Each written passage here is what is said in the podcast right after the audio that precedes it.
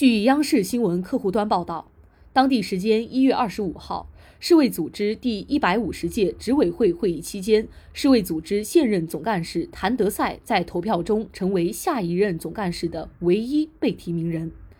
他将在五月的世界卫生大会上获得正式任命，连任世卫组织总干事一职。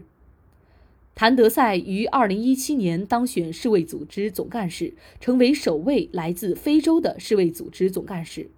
世卫组织总干事最多可连任两届，每届任期五年。感谢收听《羊城晚报广东头条》，我是主播润言。